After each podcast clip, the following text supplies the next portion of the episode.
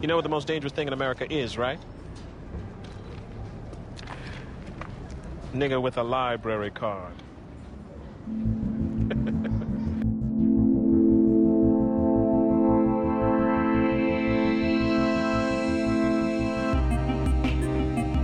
This is the Most Dangerous Thing in America podcast, a show in which we read books by black authors and they're talked about by a black author, and you can listen if you are black or not black. That's okay.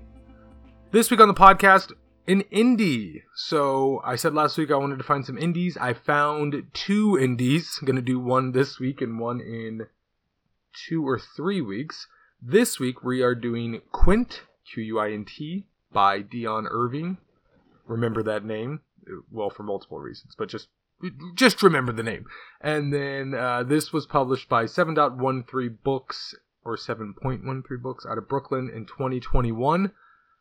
So yeah, that's what we're doing today. Quint, quint, as in quintuplets, which brings us to the summary. And here's what we're gonna do. Here's the docket for today's episode: the summary, then what I liked about the book, then what I didn't like, and then some announcements. And that's gonna be it. All right, so basically what we have here is a couple living in French, uh, living in Quebec. They're a French couple, and they live in a rural part of Quebec. Timiskaming. I, I apologize if I'm messing up the names. August and Catherine Feline, and they get pregnant after a couple of difficulties, and she gives birth to five, well, six girls. One of them passes, uh, so five girls, so quintuplets. And shortly thereafter, the quintuplets are seized by the state. We'll get into why, you know, that'll just come up as we talk. They're seized by the state and basically turned into like a, a an attraction. They get their own theme park called Quintland. They become the spirit that helps Canada win the war during World War II. This all takes place in World War II. And yeah, and then the novel is told through a series of um, different uh, short chapters that are told from a different perspective. Each chapter is either this character or the town itself of Timiskaming or archival material or the mother or the father or one of the, the girls as we follow them from birth to adulthood. So that's the summary of the novel. And then what it's based on. So I was I was hanging out with my friend last week. We are having a beer Friday night and he's Canadian. I was saying to him, "Yeah, I'm reading this novel about those famous Canadian quintuplets," and he said, "Oh, the Dionne quintuplets," and I said, "Oh, no, no, no, you got it all wrong, my man. You got it all wrong. It's the Felines." And then later I looked it up, and it was the Dionne quintuplets, and then I still just didn't really think about that at all, you know. And then I was preparing to do this podcast, and still nothing had clicked in my head. Don't know if it's clicked in yours yet. Then finally, I was going for a walk, literally 25 minutes ago, before doing this podcast, and I was almost, I was almost ready to climb the stairs to my apartment, and uh, I was like, "Oh, right, the author's name is Dionne, and the quintuplet's name is Dionne." I, I, it's just a funny coincidence. I have no idea. Well, I don't know if it's coincidence. Maybe growing up in Canada, she was like, "Oh my goodness, like uh, this famous." group of quintuplets. I share a name with them, and one day I'll write a book about them. I don't know if that's what happened, but the book has been written, so there you go.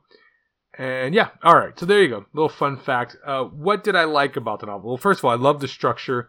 I like a lot of um, novels that have a unconventional structure like that, and so yeah, like I said, this one is we get mostly one narrator telling the story from different perspectives. So like the mother, the father, like I said, Timiskaming, um, that one might be in first person, actually. We get archival stuff. We get Anthony Rhys uh, Osborne, who's the the guardian appointed by the state. We get a character named Elsa, who I won't get into what she's about. And we get the dead sister as well, and that's cool. Uh, she might be she's the other one that's in first person. So yeah, the, the structure is really cool. I like that. It helps the novel move along quickly. And then the second thing I like is the body horror and grotesque aspects of the novel. So this ki- this gets kicked off pretty early in the novel because basically, you know, within the first few pages, Catherine is pregnant and suddenly her body just transforms. And I actually looked up the the real Dionne quintuplets to like make sure that this is where the novel diverges from like the actual historical record because it's so you know absurd in the novel that I was hoping like all right good this is a this is the imagination right? One because like I wanted to credit um, the writer with that invention and two because I really hope that nobody has a pregnancy like this. This is just awful. But so Irving writes uh, by the time she was six months pregnant she couldn't so much as walk her ankles exploded overnight it seemed blooming like angry red grapefruits atop her feet and making it impossible for her to stand. Her hair came out in handfuls, so she stopped brushing it, resorting to patting it into place to make it look in dim light presentable. Uh, the word I used when writing about this was uh, Cronin, uh, Cronenbergian uh, after her birth, it's no better. So you know, after after her birth, after she gives birth, it's not any better. So she's given birth. The kids come out. That's also like very grotesque. I mean, this part is actually based on fact. They're like put in wicker baskets, sat in front of a stove because it's rural Canada. They're covered in olive oil and then fed like corn syrup and whiskey because you know they're premature and and five of them they don't weigh much. Every they look weird. Uh, the way she describes them, they sound very alien and stuff. So it's all just kind of it's all just grotesque. Grotesque is the word for it. And then you know she has been ripped apart by this pregnancy quite literally. So here's what uh, Irving writes. The birth had nearly torn her in half, and she wore a folded towel between her body and her breeches. The blood coming out of her had soaked the towel, and as one sister in law pulled off her clothes, the other picked up a corner of the hardened, blotted, clotted thing with the tips of her finger. Really gross and uh, fantastic stuff. So I love that aspect of it. That kind of sets the tone for the novel. And then we get other grotesque things. We get the perversions of uh, August Faline, which comes late, but still, he's gross. He's just gross in general.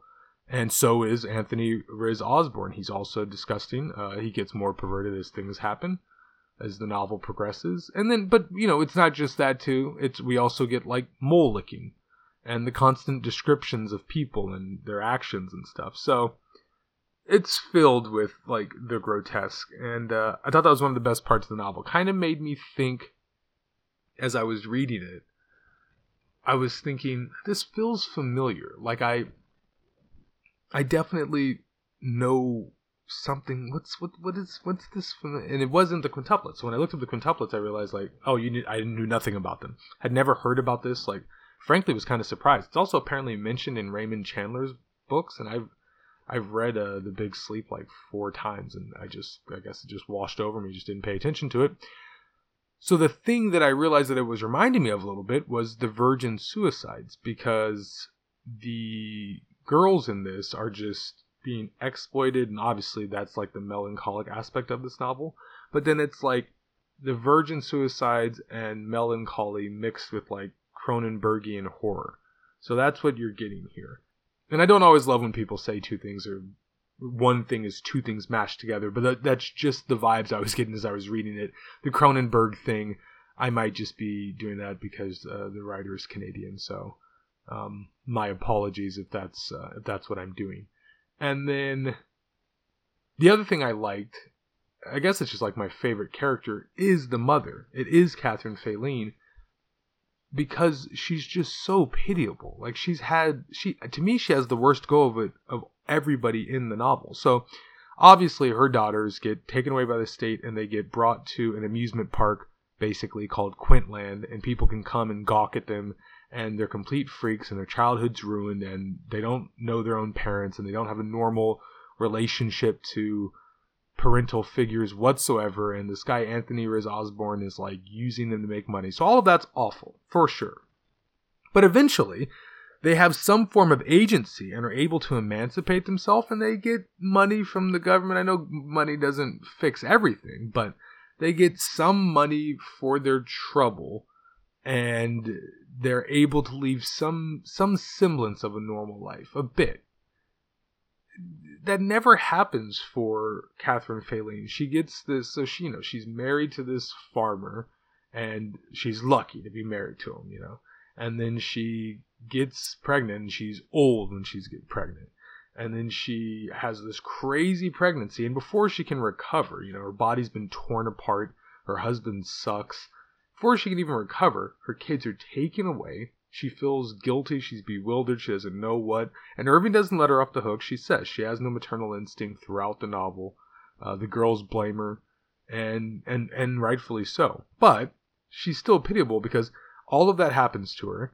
It's not like she profits off of the girls leaving, and when she finally does feel a twinge of maternal instinct, it's too late.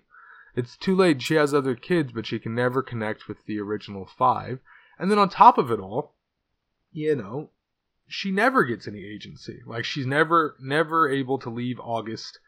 You know, she's never uh I guess she gets a house out of the deal, so I guess she's recompensated for that. But it, I just found her to be the saddest character in the entire novel. And yeah, just kind of tragic and a good a good character that demonstrates like subjugation and exploitation and also demonstrates how you know characters are multifaceted. She's not perfect by any means. Like she doesn't love her own children so that's not great. But also you know she's had a very very difficult life but that doesn't excuse everything. So there you go and then what I didn't like, uh, I've already mentioned them, but Faline and Riz Osborne are awful, awful human beings.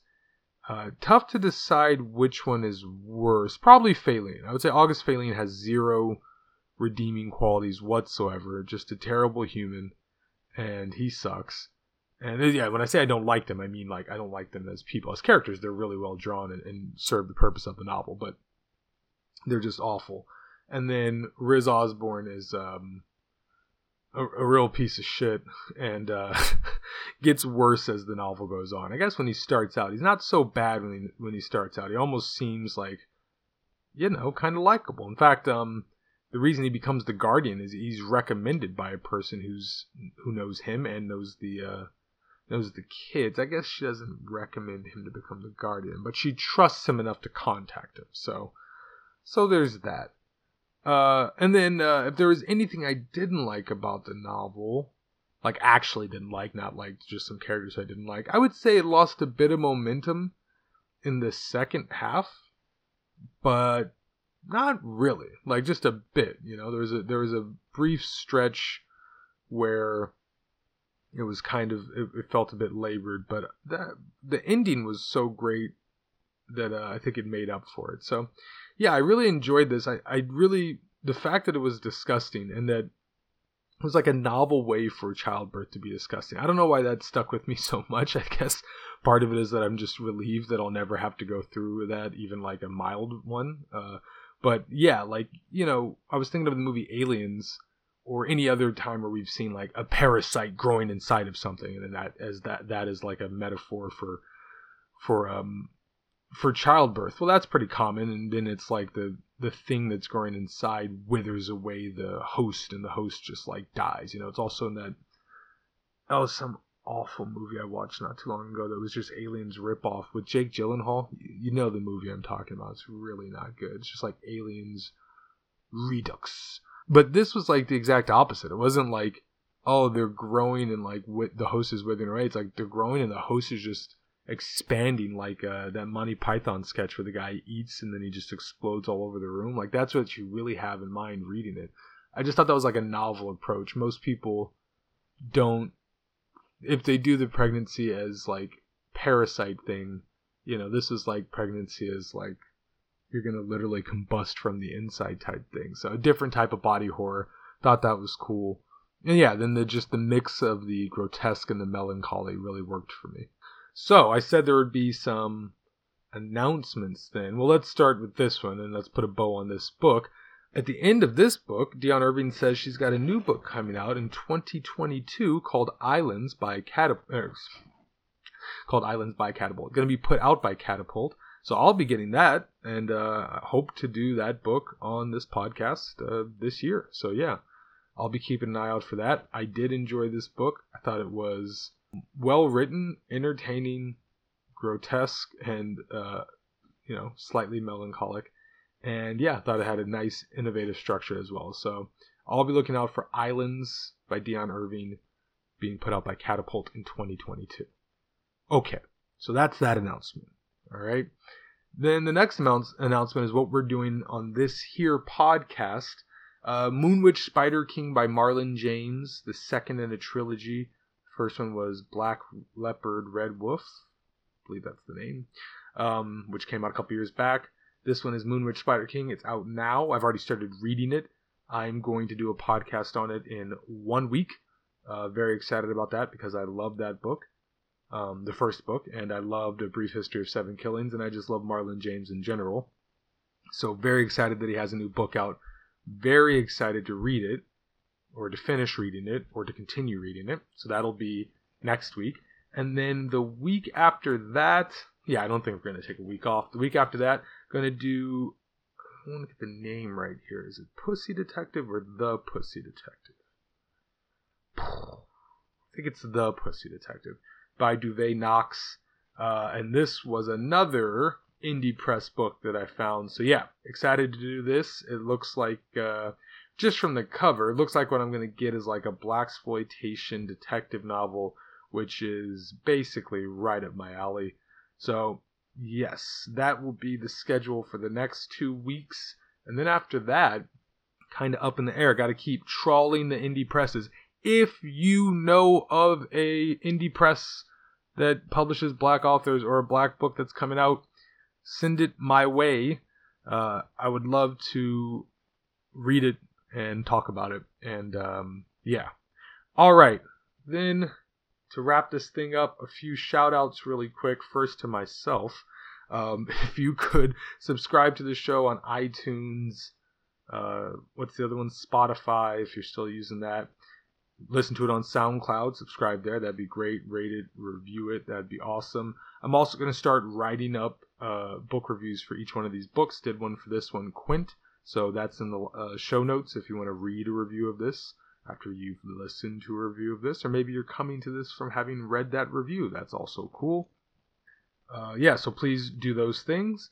And then the last shout out is to the opening credit music, which is by my good friend Grant Jordan, aka The Keep Running. And he also hooked me up with this outro music, which is new and some would say improved, but I would just say new because the old outro music was also good, and that was also the keep running. So yeah, check him out too. His info is in the uh, in the show notes as well. So yeah, just check out the show notes. Really, all the stuff that you need is in there. All right, that's gonna do it for this week. Until next time, stay black stay safe, and keep reading.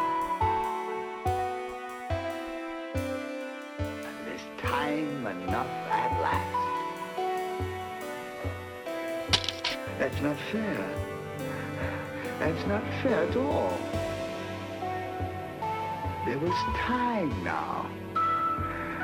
There was was all the time I needed. That's not fair. That's not fair.